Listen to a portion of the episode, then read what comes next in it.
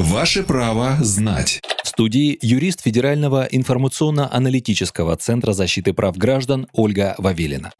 Правда ли, что Республика Татарстан ввела QR-коды в общественном транспорте?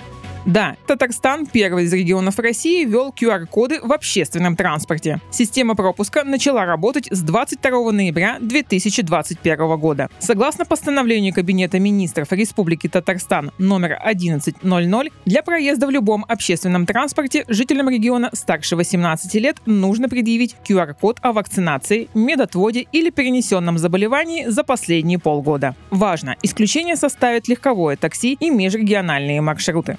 Проверять QR-коды в общественном транспорте будут при оплате проезда, на входе или на остановках сотрудники предприятий в спецжилетах. Если кода нет, пассажиру придется выйти. Кроме того, будет приостановлено действие транспортных карт для невакцинированных граждан старше 60 лет без справки о медотводе. Добавлю, в Госдуму внесен законопроект о внесении изменений в федеральный закон номер 52 о санитарно-эпидемиологическом благополучии населения. Однако, несмотря на активное обсуждение в СМИ, он не содержит пункта о введении на всей территории Российской Федерации требований к пассажиру иметь QR-код для проезда в общественном транспорте. То есть решение вопроса о проезде в транспорте при наличии QR-кода принимает каждый регион отдельно.